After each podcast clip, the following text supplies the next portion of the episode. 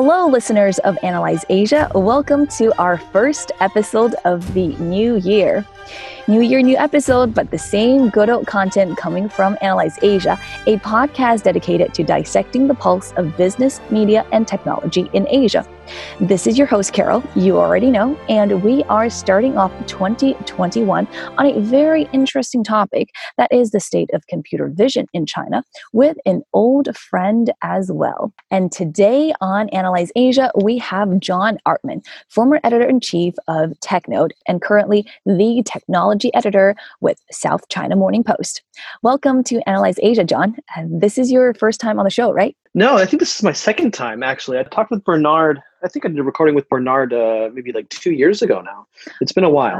it has been a while. This is the first time that we've spoke yes. on the show. Although our listeners probably don't know, we actually know each other from uh, your TechNode days as well. Yeah, yeah. You were working for one of our competitors when, when we first met. And so it, it's been great to be able to keep in touch. And I think, you know, I feel like at the end of the day, the China technology circle is ended up being quite small. And so it's great to, you know, continue these relationships. Definitely. Yeah. I used to work for Pandaily and they have the TechBuzz China podcast. We always have Rui Ma on the show as well. So we all have a really good working relationship with one another. So, first of all, I know I've already said this to you on Twitter, but congratulations on your move from TechNode to SCMP, although I know it happened uh, a while back ago. I'm sure that a lot of our listeners are quite familiar with your work for TechNode as well. So, they must be very curious, just like I am, about the work that you're doing in your new role and, you know, what areas you are and will be covering for SCMP. Yeah, thank you, Carol. I, I really do appreciate that. I, you know, I, I feel uh, lucky to have the opportunity to work for the newsroom with as much history and with such a great reputation for covering China and Asia. When SCMP first reached out, it was it was quite clear it was an opportunity that I that I could not pass up. I will say that you know the coverage that we do at SCMP is slightly different from the coverage that I did at TechNode. I mean, number one, of course, the audiences are are quite different. You know, at TechNode, we were with a very narrow focus. Uh, we were targeting people who were already relatively familiar with technology in China. Maybe they were living in China, maybe they had lived in China or had significant connections to the mainland, and they wanted to keep up with what's going on on a daily basis, as well as get information and analysis that was unique and kind of was based on a certain fundamental understanding. Whereas at uh, South China Morning Post, you know, our audience is broader. Our entire newsroom, we, we cover news uh, quite comprehensively. For technology, you know, we really we're really exploring some of the bigger stories that we're seeing from the last uh, year or so, and as we move into 2021. So, for example, semiconductors. You know, China is trying its best to create some kind of self-reliance and independence from uh, foreign technology in particular the United States. We're tracking that very, very closely. Huawei is also a really big story for us last year and continuing into this year. How are they going to survive? You know, how are they changing and adapting to a very different business uh, environment? And then also, you know, most recently, there's been a lot of uh, moves by the government to rein in big tech in China. And so that's another thing that we've been we've been covering quite quite closely, all the way from the halt of the Ant Financial IPO uh, mm-hmm. up to you know recent moves to investigate investigate Alibaba, which is by the way our uh, the, the parent company of the South China Morning Post. As a journalist, there's a lot of really interesting things happening, and so I will say that I do miss a little bit of being able to follow some of the deals and to follow some of the niche coverage that we did at TechNode. But at the same time, the people that I'm working with and the stories that we're covering are very exciting. Of course. And uh, thank you for that disclaimer. I know that you had to move from Beijing to Hong Kong as well, right, for your new role. And you had to do that during COVID-19 pandemic as well. So I'm interested to hear what are some of your reflections, you know, on 2020 in context of, of your move as well and in context of the larger pandemic situation.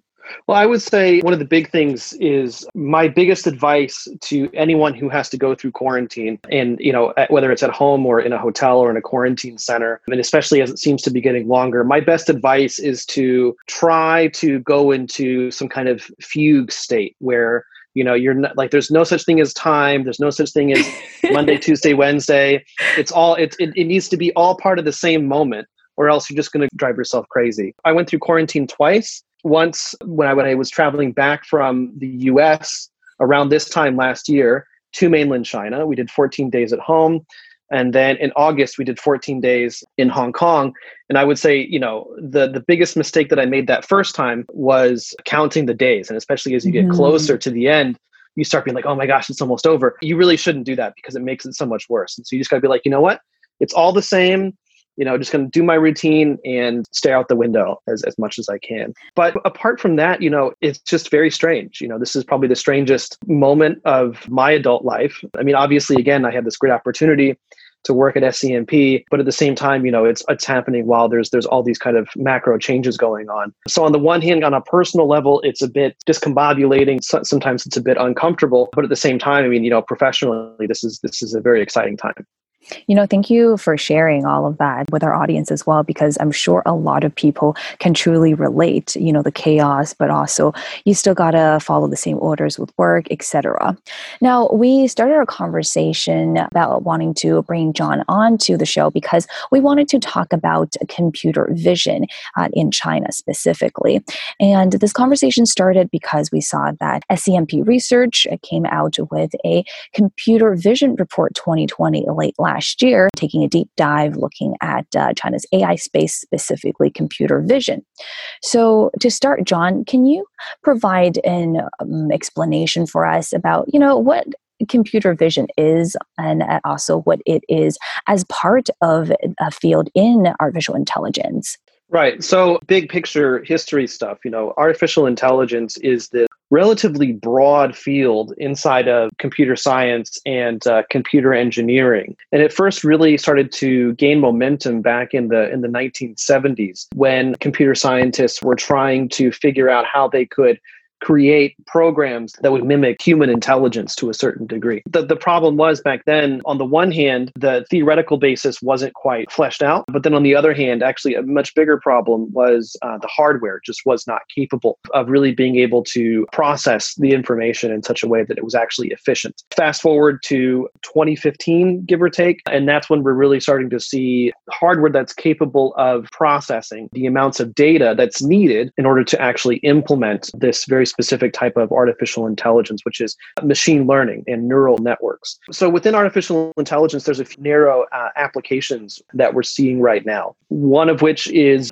natural language processing, which is something, you know, if you're using a voice assistant that's using NLP, natural language processing, on the one hand, to understand what the input is, and then to render that into text to understand what the text means and then to come up with an output to whatever your query or your, your command was. And then what we're talking about today is computer vision. And so computer vision is kind of straightforward. So it's using visual data to do certain things, right? And so what, what we're seeing right now is that actually there's there's really been kind of an explosion of use cases of computer vision. So I think most people are going to be aware of kind of the biggest one especially in China right now, is facial recognition.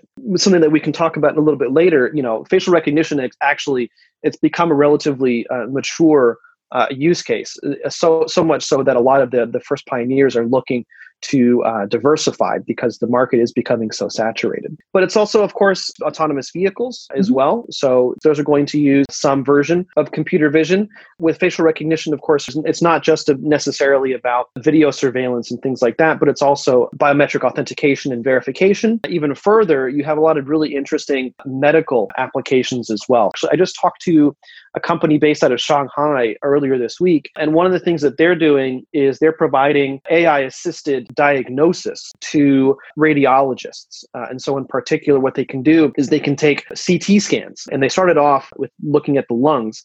And so, CT scans of lungs, their solution can look at this CT scan and tell very, very quickly whether or not this patient has a problem with their lungs, specifically around uh, lung cancer. It's a really kind of interesting use case just because it's also very standardized, right? And this is one of the big issues with artificial intelligence, of any kind of machine intelligence in general, is that you know garbage in, garbage out. One of the reasons that computer vision has taken off so quickly is that a lot of the inputs, a lot of the data is already relatively standardized. And so we can see that there's been a lot of innovation and development around that. So that's a explanation of you know what computer vision is and uh, how it plays in in the AI field. But today we're talking specifically about China, right? So can you talk about some of the key factors in how computer vision as an area has accelerated in its development, specifically in China?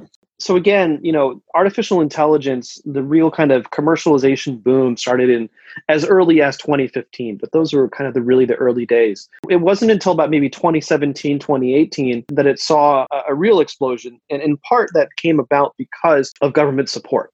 So in 2017 and 2018, the Skynet and uh, Sharp Eye programs were started by the Chinese government. Mm-hmm. And these were specifically around video surveillance. It's one of those things where I think that, you know, with a lot of people who aren't familiar with how complex China is, you know, their kind of knee jerk reaction is, oh, this is just another example of China, you know, just just wanting to to watch all of its citizens and control them. I don't think that that's 100% the case. Rather, I think it's important to understand that, that China is such a huge country with limited resources and enforcement agencies with limited experience and limited resources themselves. So I think if you look at the history of China, one of the biggest problems for any government throughout its history has always almost always been uh, enforcement china is looking really looking to technology to help out with that and so we saw some really interesting cases where uh, criminals were, were caught. There was two actually two interesting cases. I believe in 2019 where two criminals were caught in public. One was caught actually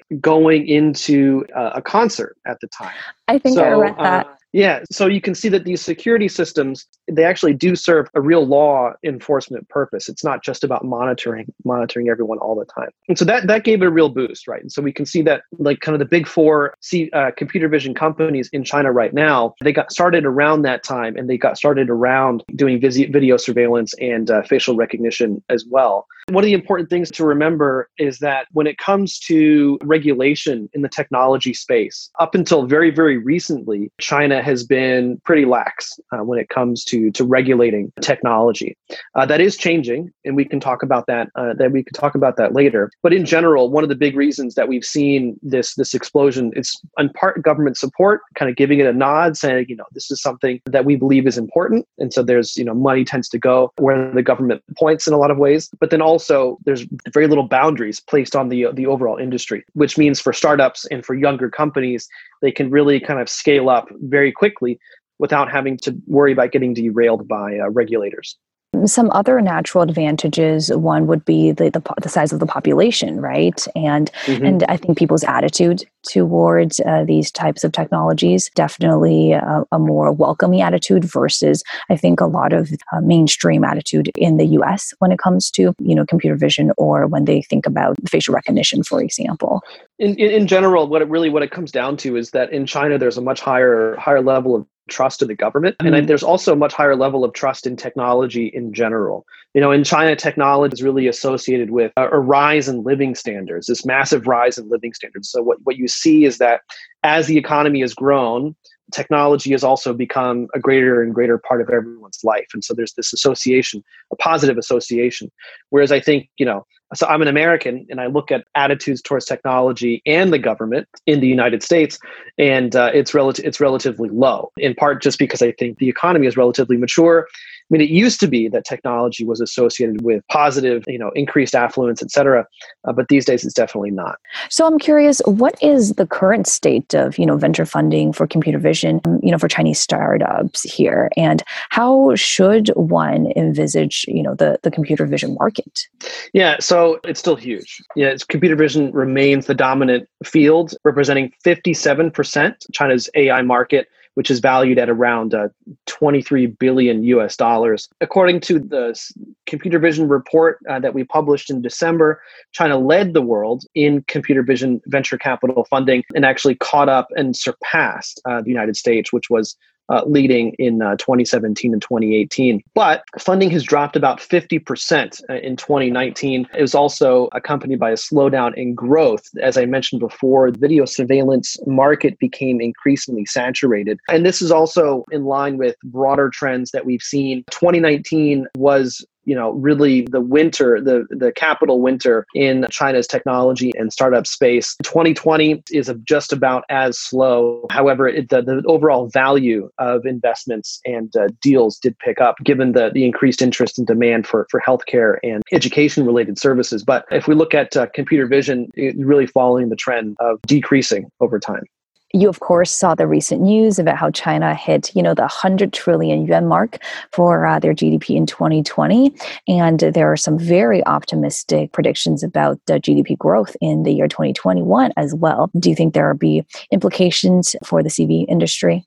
That's a great question. I mean, it's hard to say. I think that one of the big things, again, is just that the low hanging fruit for computer vision has basically been all picked. And really, what it came down to was facial recognition based video surveillance. There's really not much room for growth. But what we can see is that on the one hand, because of US sanctions, but then on the other hand, because of, again, just the domestic situation, that computer vision companies who started off in video surveillance are quickly trying to move into to other other areas. In the report, you and as well as earlier in our interview, you you already mentioned there are these four companies, four dragons as they're called, four dragons of CV in China. They are SenseTime, Megvii, CloudWalk, and Yitu. Can you talk about each of them and you know where their key strengths and focuses are with respect to computer vision? All four of these were actually some of the one of the first companies to really get traction in the video surveillance market. So SenseTime, the top player in terms of funding and market share. They also have the most uh, diversified portfolio of businesses across a variety of verticals, including smart cities, non surveillance security. So, for example, biometric authentication verification, finance, retail and marketing, and healthcare, as well as autonomous vehicles. They've done a really good job of going as wide and as broad as, as possible. Megvii is they're backed by Alibaba, and they really made their name in providing facial recognition technology for smartphones. So how to uh, using like face face ID, for example, to unlock your phone. And then in 2015, they went into video surveillance, facial recognition as well. So it now has businesses in security, so public security, traffic management, building access control, uh, as well as finance. And they're recently moved into uh, warehouse robotics. So this is kind of an interesting intersection between computer vision and other forms of artificial intelligence is in the logistics industry. M- most of the, the major logistics and e-commerce players are doing their best to roll out these kind of smart warehouses. So using AI on the one hand to kind of calculate the best routes for the robots to actually take but then of course also using computer vision to so that the, the robots can can navigate in the environment it's, it's computer vision is also being used in general for uh, delivery robots uh, with meituan for example starting to test that out and uh, a company in california recently got the go ahead for uh, for something similar. But uh, getting back to the company, so CloudWalk. So CloudWalk was incubated by the Chinese Academy of Science and is state backed, and so they have dominated facial recognition for banks with a 80% market share. And so really, you know, as I mentioned before, so when, when we're talking about in the financial sector, a lot of it is biometric authentication and uh, and verification for payments, but then also for you know logging into bank accounts and other kind of security applications inside of banks. And, and the reason that they that they have such a large market share in part is because they are state backed. There is trust that CloudWalk will be able to keep the data safe and also you know provide good service to to them. So they've actually diversified as well. They're now focusing on intelligent government and access control in public facilities. So, for example, airport terminals and hospitals. Last but not least, Yitu. So they really differentiated themselves by focusing on uh, healthcare and specifically medical imaging. So, as I mentioned before, you know medical data these days especially when it comes to ct scans other types of scans with a visual output they're relatively standardized. Uh, and so Yitu decided to early on decided to really focus on that. They've also moved into designing their own AI chips. They announced in late 2019 that they're making their own AI chips, but right now, given the geopolitical constraints that they have, it's not sure exactly where they are with their AI chip initiatives. So I know some people might not be as familiar with the companies that you've talked about, but they, of course, know these tech giants in China like Baidu, Alibaba, Tencent. So what are they doing? Are they also working on computer vision?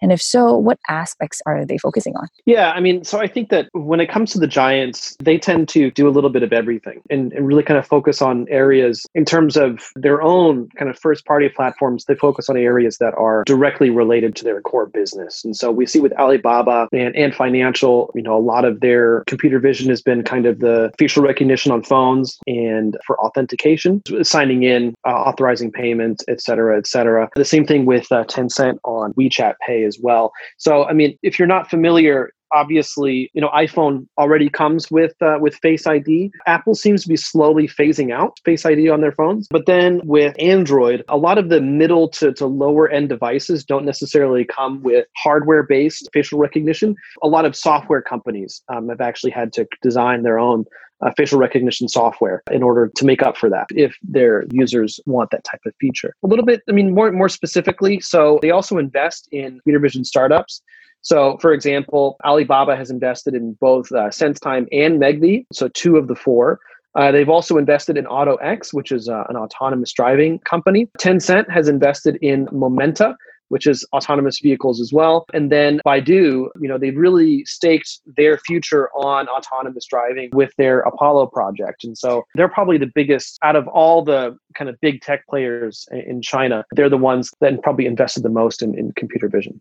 Yeah, I remember, I think back in 2018, I went to Baidu's AI Developers Conference. They were showcasing already a lot of their autonomous driving project for Baidu Apollo. I think they also had collaborations with with, for example, King Long, which is a, a really large bus company in China. So, have they found a path to monetization yet? You know, to create the next wave of growth for for the company? for Baidu? Yeah, it's a great question. It's not clear at all. They don't share a lot of information. Baidu has proven to quite publicity shy these last few years. When it comes to autonomous driving, like I said, I mean, they, they've really staked their future on that. But I think that in general, for the entire autonomous driving industry, you know the business model is really unclear and i talked to a few startups recently there's only a handful that have a clear path to monetization and that has mostly to do with trucking so autonomous trucking seems to be mm-hmm. one of the first areas where, where monetization and commercialization is is viable. Another area is robo taxis.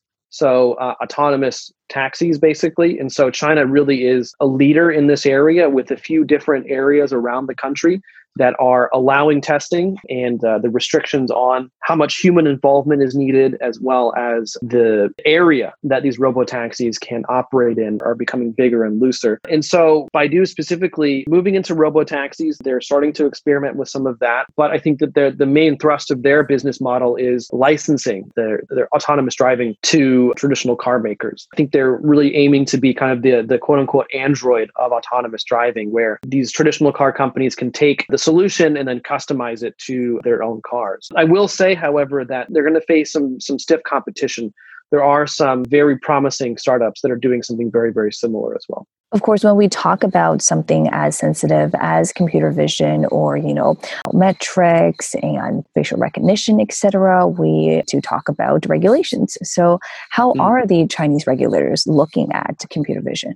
Are there any legislative efforts to prevent the misuse or abuse of these technologies involved? Yeah. So, I mean, as I mentioned earlier, the government across the board is beginning to pay a lot more attention to the technology industry. The financial services industry, so fintech is under a lot of scrutiny right now. And then there's a, a lot more regulator movement coming around data privacy and personal information. As I mentioned earlier, one of the reasons that uh, facial recognition and computer vision technology took off was because you know there was lax regulation. The negative side of all that is that there is some abuse, right? And so there is cases where facial recognition technology is not actually needed. You know, there are cases where people's privacy is being breached, where their facial recognition data is being sold without proper consent or authorization. So, kind of across the board, there's a tightening up of what's required in terms of the kinds of data that uh, companies can collect, as well as what they can actually do with it. You know, I think there's a bit of a misconception that uh, Chinese people don't care about privacy. It's not true. I, I think there's a higher willingness to, mm-hmm. to trade data for free services, but that doesn't mean that they're not concerned, right? That's and right. so I think that's that that's a very important uh, distinction to make. As these services and technologies become more ubiquitous, there's a much greater concern and understanding on the part of the public, and the government is, in effect, uh, responding to that. So, for example, the uh, Personal Information Protection Law, that draft was published in October of last year. And so it's only going to allow the use of sensitive information. So, for example, ethnicity, religion, facial biometrics, and medical health only for specific purposes and only when it's uh, sufficiently necessary as defined in that law. As I mentioned before, you know, the government is starting to crack down on the misuse of facial recognition uh, data by by private companies and we're also seeing few cases of people of private citizens challenging the use of facial recognition in courts there was a case last year of a, a lawyer who sued the uh, zoo in hangzhou for forcing him to use facial recognition technology to, to enter the zoo. He had purchased a membership before they implemented their facial recognition system. Then, you know, at some point they switched over to, to that system and for, for verification to say, okay, you actually are a member or you've bought a ticket. So he, he challenged this and saying, you know, it's really not necessary and it's a complete overreach. Uh, the court agreed with him and asked the uh, the zoo to to pay him damages, which uh, actually, you know, actually it wasn't that much. And as far as I can tell, you know, they were not ordered to dismantle their facial recognition system. Rather, they had to, you know, offer other options in place of if uh, customers and visitors wanted to use that.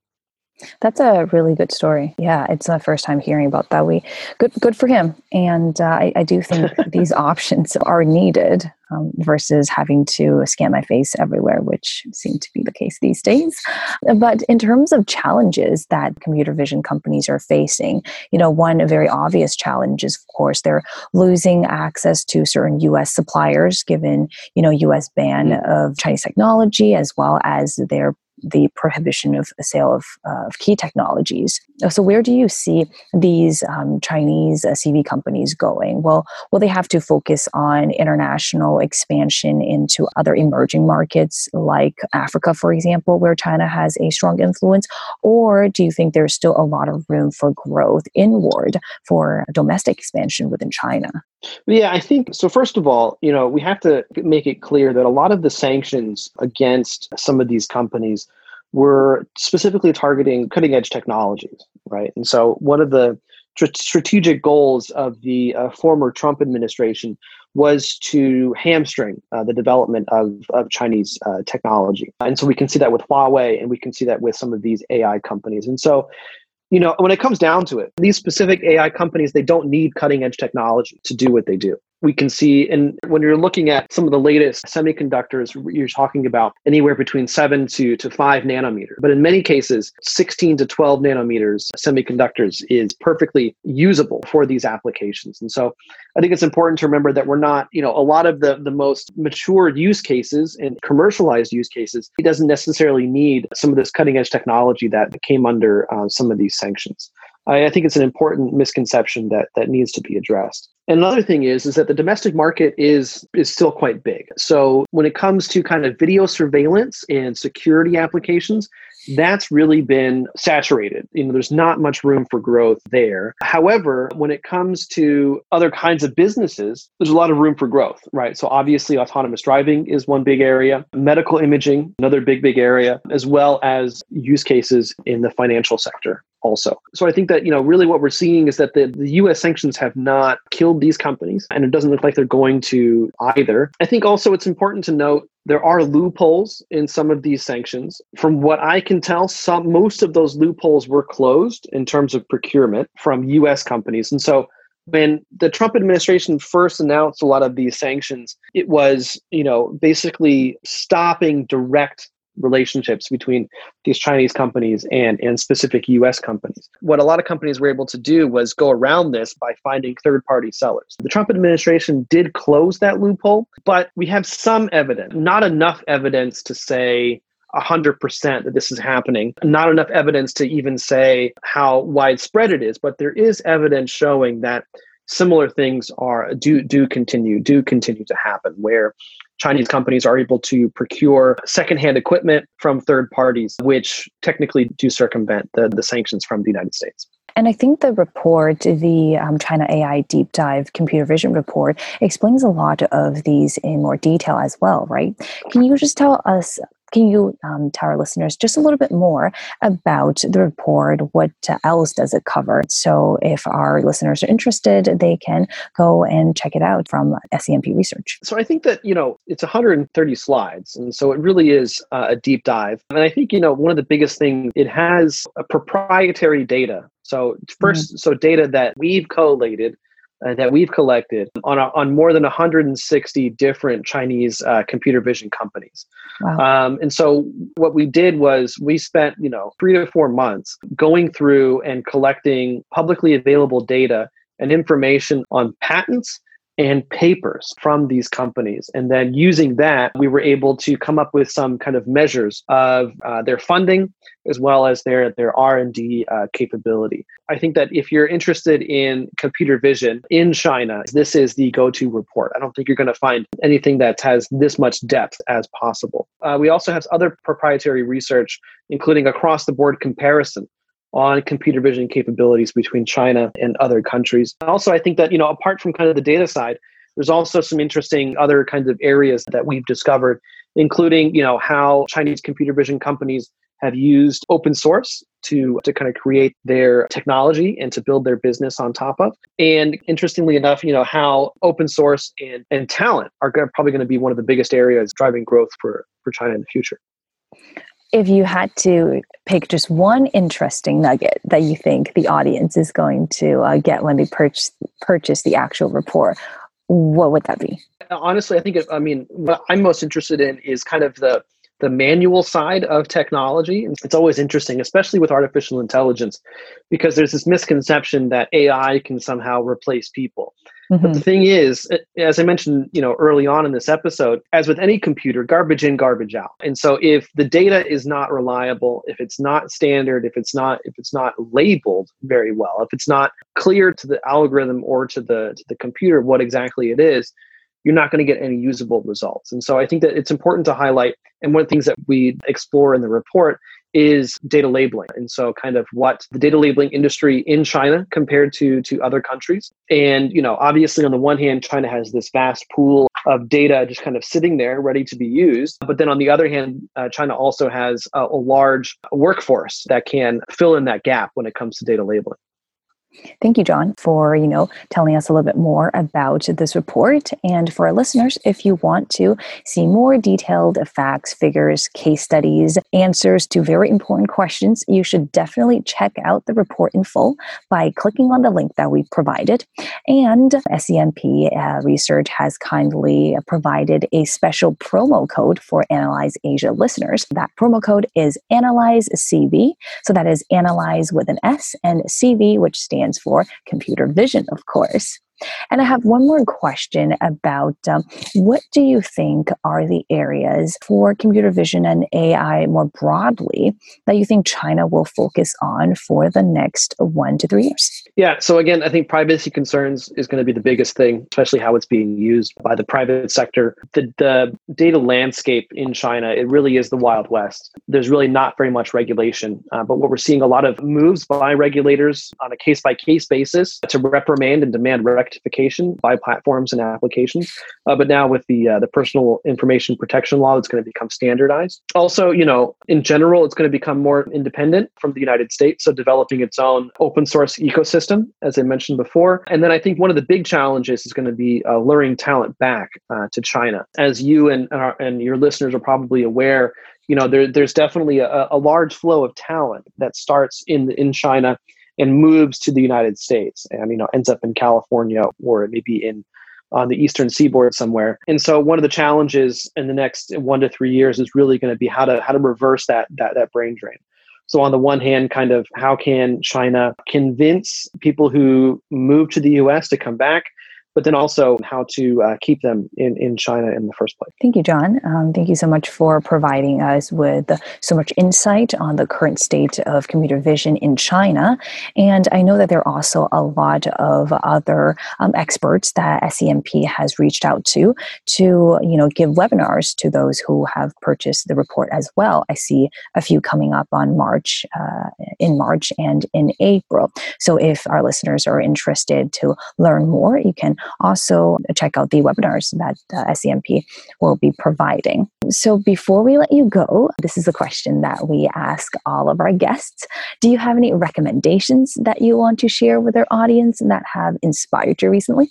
Yeah, I mean, I've been reading a lot of different stuff recently, some related to, to my work and some some not. But I think that, you know, for, for your audience, probably the most relevant would be a collection of essays published by the Cambridge University Press called uh, After the Digital Tornado uh, networks, algorithms, and uh, and humanity. Uh, it's written by a professor from the Wharton School of Business who specializes in uh, technology law and uh, and policy. But it's really interesting because it, it, it, tackles a lot of the, the current issues that technology is facing right now. I think on the one hand, of course, you know, algorithms and, and filter bubbles and the challenges for regulators, but then also, you know, antitrust and how do you deal with the unique kind of regulatory challenges that these technology companies pose, right? Especially when it comes to to antitrust and, and anti-monopoly, because in many cases, you know, they're they're free services. There's no anti-competitive pricing because everything's free. But mm-hmm. there are some really important questions that need to be asked around, you know, their role in the economy. And it's and and I think you know obviously the the collection of essays is coming from American mostly American academics, uh, but the questions that they're asking you know global. Um, I mean China, as I mentioned before, is dealing with the exact same issues. The EU is dealing with the exact same issues right now. And of course, the rest of the world is um, as well. And so I think that this, in terms of kind of getting a, a, very detailed analysis of some of these problems, this, this has been a great, a great collection of essays. Thank you. That's a great recommendation. And if our listeners want to, you know, learn more about your work and read more of uh, what you have edited, where can they find you and reach you? If you're interested in what I do on a professional basis, interested in following technology and technology in China, you know, just go to scmp.com slash tech. If you're looking for something that's a bit of a mix of professional and personal, you can always find me on, on Twitter. My Twitter handle is uh, knows nothing. One of my favorite handles of all times at knows nothing. and again, thank you, John, for coming again on to Analyse Asia, for sharing your insights with us. And I am sure that the next time you come on is not going to be two years later. It's going to be a lot sooner than that. And I do look forward to um, your appearance next time. Thank you again. Great. Awesome. Thank you, Carol.